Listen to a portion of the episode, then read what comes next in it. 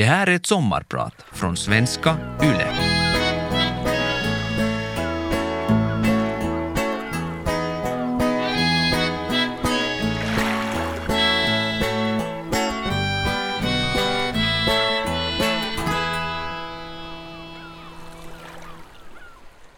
Jag sitter på en ö i Atlanten, på en solig altan uppe i bergen.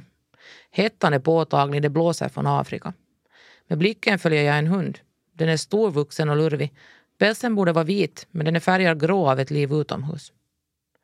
Hunden ligger på en bergsklack och under den öppnar sig en värld av sten och klippor. Längre ner i dalen rör sig en stor flock med getter som skuttar i bergskrävorna och bräker öron bedövande. Plötsligt, på bara ett ögonblick, är den till synes sävliga och halvt sovande hunden redan halvvägs ner i dalen.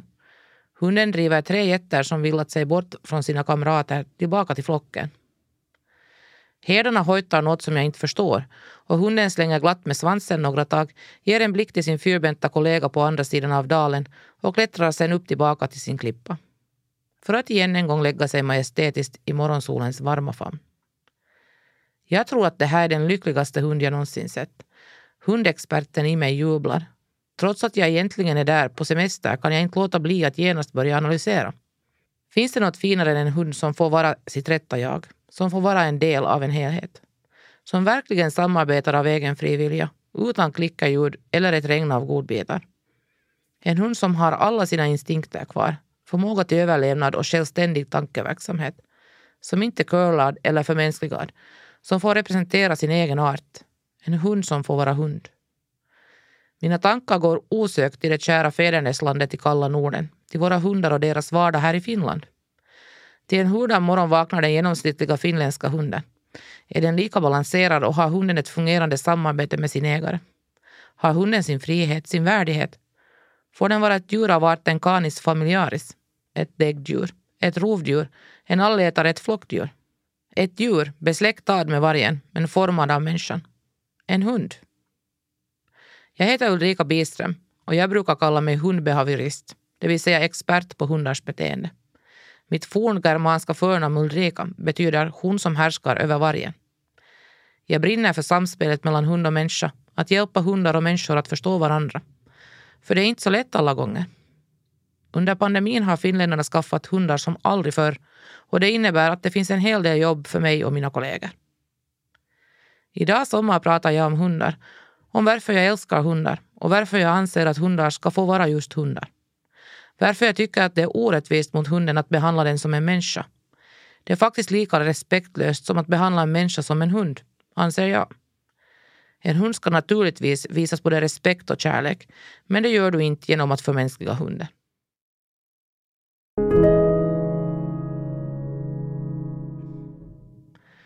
Nästan dagligen får jag frågan om varför jag har ramlat in på det här med djur i allmänhet och hundar i synnerhet. Jag brukar svara att det nog fanns med mig från början, att jag föddes sån. För jag har älskat alla sorters djur så länge jag kan minnas. I mitt barndomshem kunde vi inte ha några husdjur på grund av allergier. Så det var alltså inte så att jag var omringad av djur och på det sättet lärde mig tycka om det, utan precis tvärtom. Jag älskade djur trots att vi inte hade några. Jag drogs till dem och jag hade någon form av naturlig fallenhet för att ta hand om djur. För att förstå dem, kunde man kanske säga. Jag är glad och tacksam för att mina föräldrar uppmuntrade mitt stora djurintresse. Min mor har berättat att då vi besökte folk med hundar i min tidiga barndom, alltså redan flera år innan jag började skolan, så umgicks jag alltid med hundarna på golvnivå. Iakttog dem och liksom kommunicerade med dem. Hundarna reagerade på ett annat sätt än de vanligtvis gjorde med andra barn. Själv har jag inga minnen av det här. Däremot minns jag alla underbara besök hos mina morföräldrar i Österbotten som drev ett jordbruk och hade en hel del djur. Jag minns med varmt hjärta alla fina sommarlovsdagar då små kalvar hoppade runt i hagen.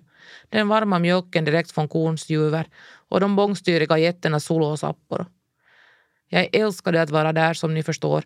Det var en fin kontrast till vårt djurfria liv hemma i Ekenäs. Så fort jag blev lite äldre, i lågstadieåldern, drog jag igång en frivillig verksamhet där jag tog ut människors hundar på promenader. Fortfarande som 40 plus kan jag minnas namnen på alla de hundar jag rastade, var de bodde och hurdana de var. Dessutom var jag hänförd hästentusiast. Jag var en hästflicka när jag växte upp och det är jag ännu idag. Så det var nog ingen högoddsare att jag skulle börja studera någonting med djur. Under mina högskolestudier studerade jag etologi, alltså läran om djurs beteende. Och dessutom husdjursavel och husdjursskötsel. Där ingick de vanligaste arterna som människor arbetar och lever med. Till exempel kor, får, svin och fjäderfän. Jag specialiserade mig på den etologiska delen och skräddarsydde själv en stor del av den delen av studierna. Jag letade fram info och skrev informationsblad och faktatexter. Det kändes naturligt för mig. För redan under gymnasietiden började folk be om råd och hjälp med sina hundar. Olika föreningar konsulterade mig och jag var med och representerade i olika sammanhang. Deltog som sakkunnig i olika jippon, projekt, skolningsdagar och så vidare. Så fort jag flyttade hemifrån och började studera skaffade jag min första egna hund. Det var en långhårig holländsk vallhund som hette Roisto. En underbar hund. Inspirerad av studierna fortsatte jag egenhändigt att forska vidare kring hundar och deras beteende på många olika sätt. I vardagen med min egen hund, i kennlar, hos uppfödare, hos trimmare, via föreningsverksamhet. Så småningom anlitades jag allt oftare som beteendeexpert och som avelsrådgivare. Då jag reste utomlands passade jag alltid på att studera hundar i andra kulturer och livssituationer. Väldigt mycket har jag lärt mig genom att studera gatuhundar och hemlösa och deras förhållande till hundar på gatan. Lite mera om det om en stund. Under årens lopp har jag jobbat en del som hundexpert i media, mest i radio men också i tidningar och tv. Jag har gett utlåtanden till olika myndigheter och framför allt har jag hjälpt otaliga hundägare i mer än 20 år. Det har varit givande, lärorikt och känslosamt, glädjande, utmanande och omvälvande. Mina baskunskaper och min intuition har utvecklats till en sammanhängande röd tråd av fakta som byggts upp av upplevelser och lärdomar. Min infallsvinkel inom hundskolning är alltid behavioristisk, psykologisk och analytisk. Jag vill alltid gå lite djupare än bara på ytan. Jag försöker se helheten. Vad är det som styr människan runt hunden? Både på en individuell och en samhällelig nivå. Hur kan jag hjälpa just den här hundägaren att hjälpa just den här hunden? På just den här platsen i just den här tiden? Svaret på frågan hur jag kan hjälpa varierar otroligt mycket, men ofta handlar det om att gå till grunderna. Att titta på varför hunden reagerar som den gör. Påminna att hunden är ett djur med komplex natur och en massa naturliga drifter. Både som art och ras och på individuell nivå. Hunden tänker inte som en människa, hur mänskliga egenskaper vi än kan önska och fantisera att hundarna har. Vi människor älskar våra hundar, det gör vi ju. Det finns få varelser på vår jord som är så tillgivna som en lycklig och balanserad hund. Men kärlek är ju så många saker. För mig handlar riktig kärlek om att mötas som de man är. Det gäller människa och människa. Det gäller människa och hund. Att göra om någon till något det inte är, är inte vettigt. Riktig kärlek handlar om att respektera och acceptera den andra som hen är.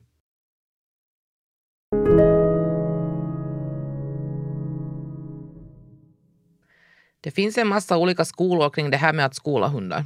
Ibland kan det ta nästan sekteristiska uttryck. Folk brinner enögt för olika trender och följer dem slaviskt och fördömer sedan alla andra synsätt. Jag förhåller mig mycket skeptisk till olika trender som kommer och går.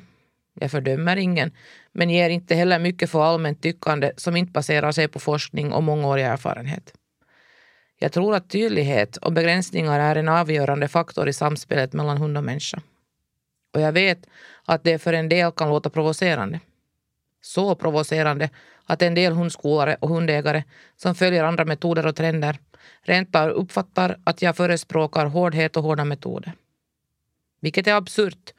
Låt mig vara riktigt tydlig här. Jag fördömer all form av våld både mot djur och människor.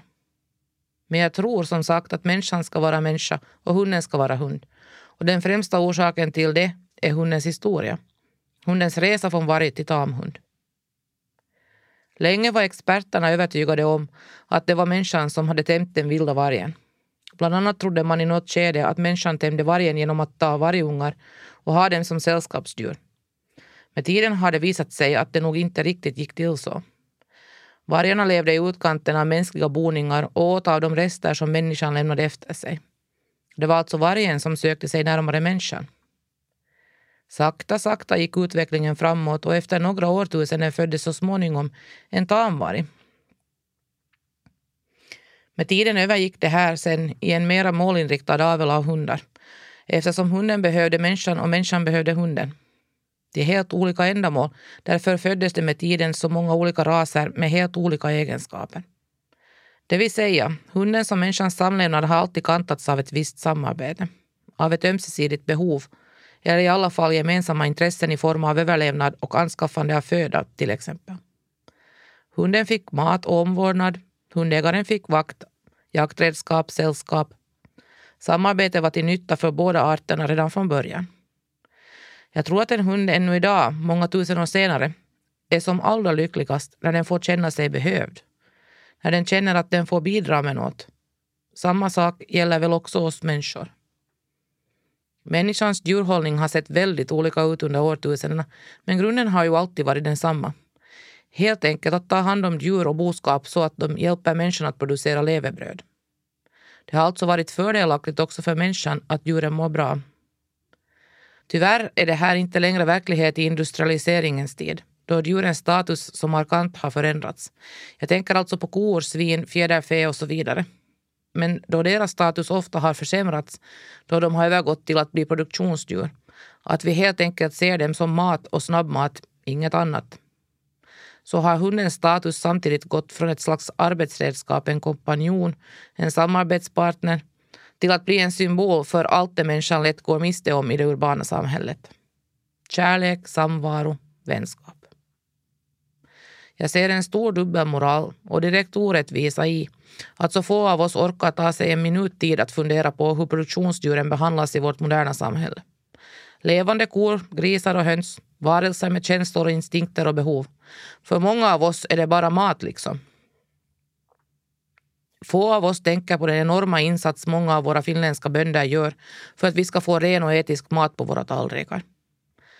Men samma människor som struntar i det här är kanske väldigt engagerade i den miljardindustri som omger hundar och deras välmående. Hälsa, utfodring och skolning. Framförallt skolningen är en vild marknad där det florerar en hel del skojare som försöker sälja in både det ena och det andra med hjälp av den senaste trenden. När det, som jag ser det, handlar om att titta på hundens hela historia.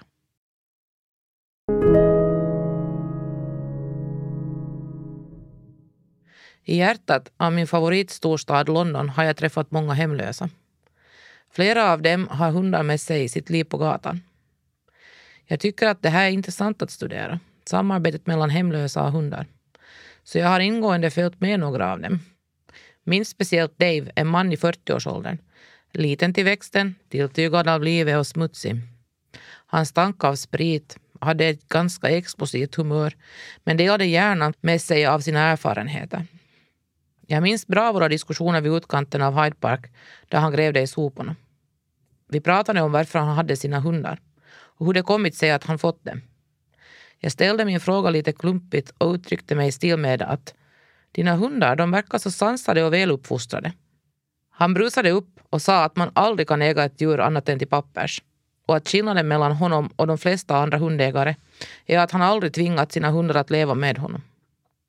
Han har inte tvingat in dem mellan fyra väggar och krävt av dem att anpassa sig till en miljö som är främmande för dem.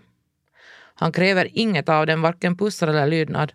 Hundarna hade själva valt att slå sig ihop med honom, frivilligt. De hade börjat följa honom på hans strövtåg genom staden, sökande efter något ätbart. De hade själva valt att sova under hans smutsiga filt och vakta honom mot alla inkräktare och drogmissbrukare som försökte plundra honom. Det var ett sant samarbete, en slags symbios med ett tydligt gemensamt syfte, överlevnad.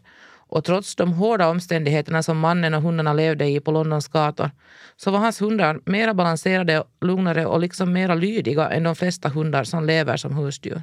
Dessutom var deras pälsar förvånansvärt rena. De såg friska ut och hade på alla sätt friskt beteende. Också på de syditalienska gatorna har jag studerat gatuhundar. Hundar som levde fritt utan någon ägare. Det var intressant att observera de här hundarna under en hel vecka. Kolla in hur de inte bara överlevde utan levde. Och sen jämföra vad jag såg med de senaste forskningsrönen. Det har varit en hel del skriverier i media om att den moderna hunden inte längre ska ses som ett flockdjur. Att den har evolverat, alltså utvecklats till en ensamvarg att den moderna hunden inte längre har flockens alla artspecifika beteenden som hierarki, rang, dominans och så vidare. Framförallt i sociala medier kan man dagligen läsa teorier om hur hunden mår dåligt av att behandlas som ett flockdjur och att den ska behandlas likt en människa. Också gällande hundens sätt att kommunicera finns det moderna forskare som hävdar att hundarna blir allt mer humana eller mänskliga i sitt sätt att kommunicera. Vad jag observerade där på gatorna i södra Italien var en art som anpassat sig till rådande omständigheter. Som dagtid splittrade sig från flocken och gjorde individuella strövtåg, men som till kvällen återförenades med sin flock. På städernas gator är det svårare att hitta mat om man rör sig som en stor flock. De rester och allmosor som de hittar räcker att mätta en mage. Men de artspecifika behoven finns definitivt kvar, precis som under de alla tidigare årtusenden. Behovet av att vara en del av en flock. På kvällarna var det slagsmål. Det var höga svansar, huvuden som trycktes mot nacken på de som låg lägre i rang. Det var parningsritualer, det var omegan som blev utsatta för de andras frustrationer och raseriutbrott. Reviren var tydliga, man överskred inte kvarter som inte hörde till det egna reviret. Jag har också följt med förvildade hundar som inte är samma sak som gatuhundar. Gatuhundar kan ofta vara före detta familjehundar som hamnat på gatan av en eller annan orsak. Gatuhundar samarbetar med människor och skyggar sällan för kontakt. Förvillade hundar däremot är ovana vid människor. De har levt vilt i många generationer, ofta i utkanten av urbana miljöer.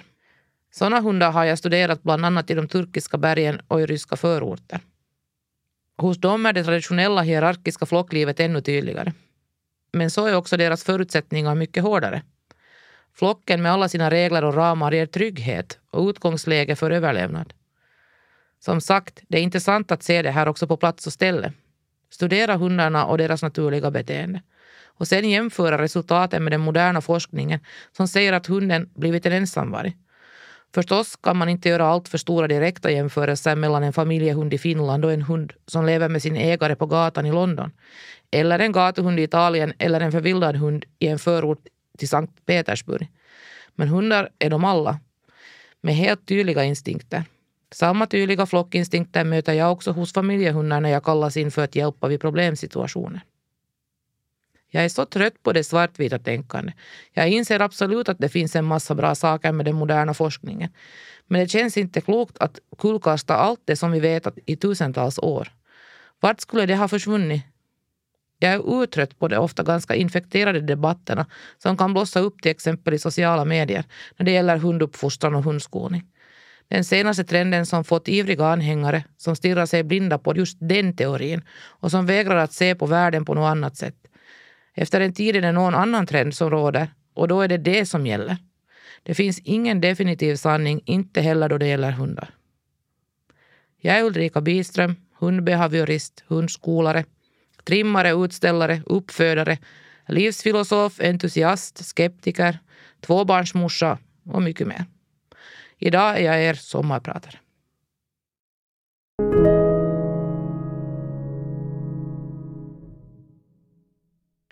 Jag har funderat mycket på varför jag reagerar så starkt på vissa triggers som är vanliga bland hundmänniskor. Det kan till exempel vara att någon kallar sig mamma då hon pratar med sin hund. Eller då jag ser någon köra i bil med hunden i knät. Det kan vara hundar som är friserade till bollar med rosetter och sprayfärgad päls. Eller hundar som sitter på matbordet. Alla de här sakerna får igång mig på fulla cylindrar. Ni kanske tror att jag skojar eller överdriver när jag berättar att jag har träffat hundägare i dagens Finland som skaffat sin hund på grund av att hundens utseende passar in i hemmets inredning. Jag önskar att det var en överdrift, men det är dessvärre sant. Eller folk som skaffat sig hund, inte för att de själv nödvändigtvis vill ha en, men för att grannen har en hund. Förstås får var och en kalla sig mamma eller pappa till hunden om man så vill. Men jag provoceras av det och det berättar nog en hel del om hur personen upplever sig själv i förhållande till hunden. Själv skulle jag aldrig kalla mig mamma till mina hundar. Hundars mamma är den hund som bar dem i magen. Själv kallar jag mig till matte vid de sammanhang där det ens behövs en benämning på mig. Jag pratar inte på det sättet med mina hundar. Jag diskuterar inte med dem på ett sånt sätt att jag skulle behöva ha en titel. För jag är ju jag. Förstås använder jag ord i kommunikationen med mina hundar men jag tenderar att vara ganska kort och tydlig med dem. Till exempel ett rop som “Kom Hilda” eller “Gå platsen” istället för “Mamma vill att du ska gå på platsen nu Hilda” eller “Kommer du nu Hilda för jag blir sent till jobbet och vi måste ännu hinna bädda sängen innan mamma ska åka”. Hunden tar knappast någon skada av att man pratar med den på det här sättet. Men kommunikationen blir nog väldigt otydlig.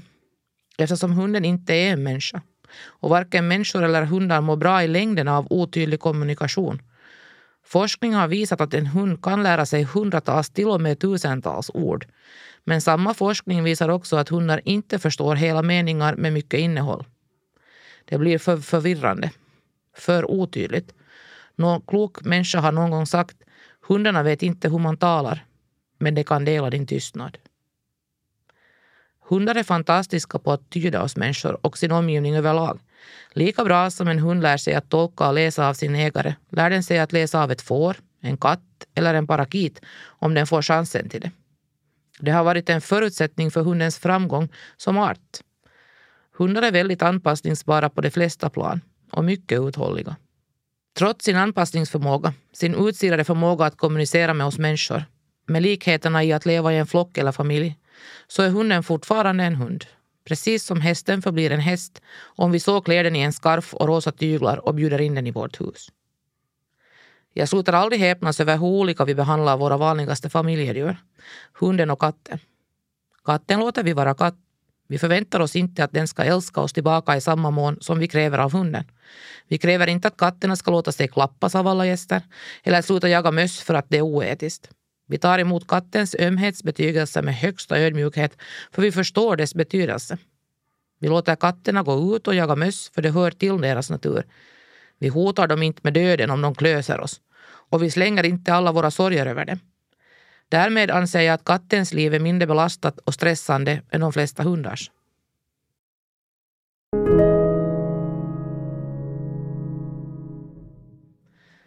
Ja, så var det det här med pandemin då vi finländare har skaffat hundar som aldrig förr.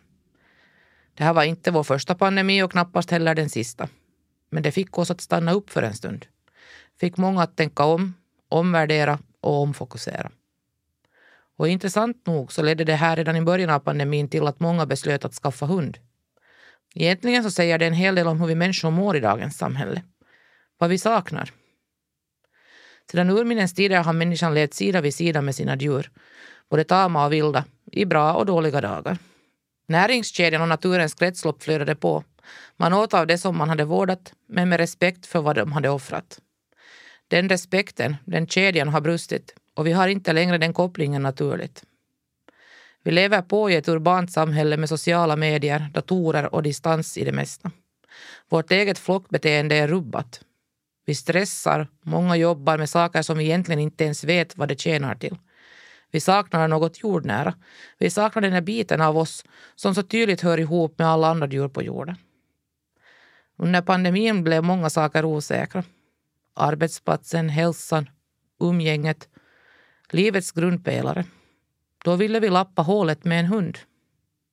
Lite kärlek, närhet, syfte med vardagen. Och undvikligen ledde ju det här till att många skaffade en hund ganska oeftertänksamt. Pandemin har ett slut, livet fortsätter. Men hur fortsätter livet för pandemihundarna? Som med allt i livet så för också den här situationen både gott och ont med sig. Pandemihundarna har garanterat sparat in en hel del pengar för samhället då människor i mindre grad haft ångest. De har känt mening och fått kärlek. Men så finns avigsidan med alla stackars hundar som tagits på lösa grunder med allt för liten kunskap och allt för lite eftertanke. Ännu är det för tidigt att sia om hur de här hundarna kommer att må när livet på riktigt återgår till det normala och familjen igen börjar springa i ekorrhjulet. Med jobb, hobbyer, resor och allt mindre tid hemma. Och mindre tid för långa och sköna skogspromenader. Jag kan inte nog understryka hur viktigt det är att tänka efter ordentligt innan man ingår en ny relation för eventuellt 10-15 år framöver. Kan jag ta hand om en hund? Har jag det genuina intresse? Finns det plats och tid för en hund i just vår familj? Har vi tid att fostra, lära den och hjälpa den växa upp till en stabil samhällsduglig hund? Och om du svarar ja på alla de här frågorna, ha sen tålamod med att skaffa hunden. Just nu är det en lång kö till kennlarna och det gör att folk i sin otålighet skaffar hundar med oklar bakgrund. Från etiskt ifrågasatta källor bara för att man får hunden snabbt den vägen.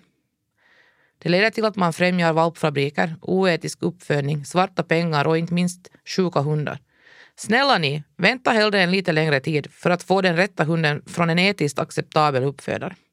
Någon som har brytt sig om just din valp från första början, som följt upp och gjort mycket jobb för din valp, som älskar den rasen eller sina hundar och som inte valpar tiken för tätt. Just dina val har betydelse.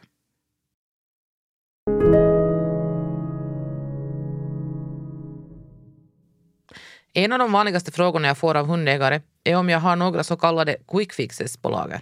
Alltså några snabba enkla lösningar när det gäller valpar och hundar. Jag svarar alltid att det inte finns några sådana. Att skaffa hund, att ha hund, det är att åta sig ett livslångt jobb. Så länge som hunden lever ska den skötas om, uppfostras och ledas. Sånt fixar man inte med några små enkla lösningar. Lika lite som vid barnfostran. Men jag har absolut en lista med saker man kan och gärna också ska tänka på. För det första, var alltid konsekvent i din kommunikation med hunden. De regler du satt upp för er gemensamma vardag, följ dem. Det funkar inte riktigt som med barnfostran, alltså att man ibland kan strunta i regler. För en människa kan regeln till och med bli tydligare när vi någon gång väljer att inte följa den. För en hund är det bara förvirrande. För det andra, om du har ett problem med din hund, erkänn det för dig själv. Och be om hjälp. Det är ingen skam att behöva hjälp av någon utomstående. Det är inte lätt att skola in en hund. Och det finns många som både kan och vill hjälpa. Men det lönar sig också att förhålla sig friskt skeptisk till utbudet av hundskolor. Marknaden är fylld av allt från självskolade hundtränare till professionella. Och också helt vanliga hundägare med mycket erfarenhet och sunt förnuft. Många gånger är det precis det som behövs allra mest. Sunt förnuft. Tydligare ramar, någon som kan hjälpa dig att få bättre insikt i var det har gått fel och hur du kan jobba med det. För det tredje, tro inte på allt du läser eller hör. Var källkritisk. Kom ihåg att vem som helst kan skriva en bok och nästan vem som helst kan gå en yrkesutbildning. Men bra fingertoppskänsla och god hanteringsförmåga, det är guld värt. Djungeltrumman kan alltid eka lite ojämnt, men ingen rök utan eld. För det fjärde, tro på dig själv. Du kan din hund. Du lever med den och delar din vardag med den. Observationer som ägaren har gjort är alltid värdefulla. Sluta genast upp med att beskylla dig själv om du inte har lyckats. Det finns ingen som vunnit OS-guld utan att ha övat och förlorat otaliga gånger. Att lära sig hur en hund funkar och vad den behöver, vad den kommunicerar och hur man svarar tillbaka så att man blir förstådd, det är en oändlig process. Och för det femte, försök att inte vara överemotionell, överkänslig. Vi människor har lätt för att göra allt personligt, fast det sällan är det. Om din hund gör fel behöver du inte ta det personligt. Hunden agerar på basen av sina instinkter, sina naturliga begär och kodningar från generationer. Ju mer den för fram ett visst beteende, med desto större bokstäver försöker den få dig att lyssna. Hundar är kloka. Som alla djur har de fantastisk förmåga att acceptera liv och död. Att leva i nuet, att inte övertänka, att använda alla sina sinnen och känslor. Hundar godkänner hela skalan av känslor som vi blivit tilldelade. Också ilska, fientlighet och dominans. Vi har mycket att lära av dem. Hundar och djur har en fantastisk förmåga att blotta våra svagheter och rädslor. Det går inte att ljuga för dem, det går inte att muta dem, annat än tillfälligt. Deras kärlek är formad på ett annat sätt. En hund kan lämna sin flock för att gå in i en annan flock som fungerar bättre. Överlevnad styr dem fortfarande, så du behöver vara lyhörd, ärlig och släppa dina fördomar. Hunden pratar med sin omgivning konstant, med svansföring, minspel, kroppsspråk och till sist läten.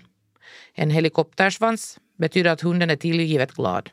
En svans som är sänkt men viftar betyder vänlighet eller kanske frågande osäkerhet. En höjd styv svans som viftar är däremot en varning. Jag litar inte på dig. Om hunden har spetsade öron är den alert. I kombination med spända mungipor är hunden dominant. Är öronen nerfällda mot nacken är hunden passivt eller aktivt underkastad. Tänk så mycket som går oss förbi då vi inte är tysta och läser vad hunden vill säga, utan fortsätter truga vårt språk på dem. Kommer du på vad som motiverar just din hund, vad den skyr och vad som belönar den, ja då är du långt på väg.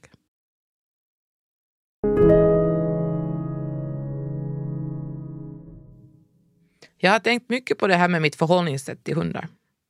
Rannsakat mig själv och funderat om det månne är så att jag har en avvikande känsloskala gentemot hundar då jag ofta inte alls känner som de flesta andra verkar känna. Istället blir jag provocerad av det som jag tycker att det är infantilt daltande.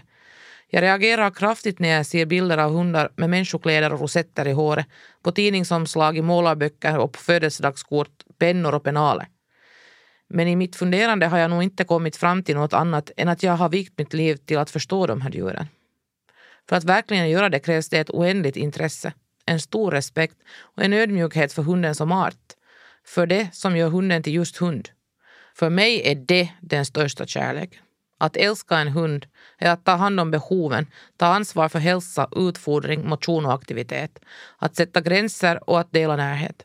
Kärlek innebär också att anpassa sina egna behov efter den andras. I kärleken mellan människa och djur anser jag att det är vår, alltså människornas, skyldighet att anpassa oss i mån av möjlighet. För djuren väljer inte oss, vi väljer dem av egoistiska orsaker. Vi har också skyldigheter, inte bara rättigheter, att använda hundarna för att fylla våra behov. Hunden kan inte lappa ihop allt det som är fel med oss människor. Det måste vi fixa själva. Vi människor är så mycket mer ofullständiga i vår utveckling än de flesta andra arter. Djuren är finslipade till sin nisch i ekosystemet. De platsar perfekt in just där. De ifrågasätter inte det heller, går inte emot sin natur och försöker inte ändra på den. De accepterar, även oss människor som vi är. Tänk vad svårt vi människor har att göra detsamma. Acceptera oss själva och varandra och djuren som de är. Jag säger det ännu en gång. Låt hunden vara hund. Var en god människa för din hund. Led din hund. Tänk inte så mycket på vad du själv behöver och vill att er relation ska vara.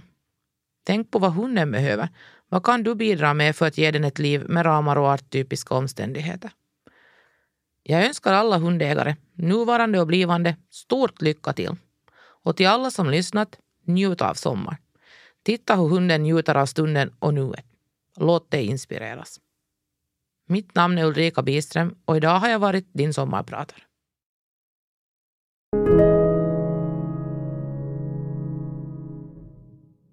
Vegas sommarpratare produceras för Svenska Yle av Parad Media.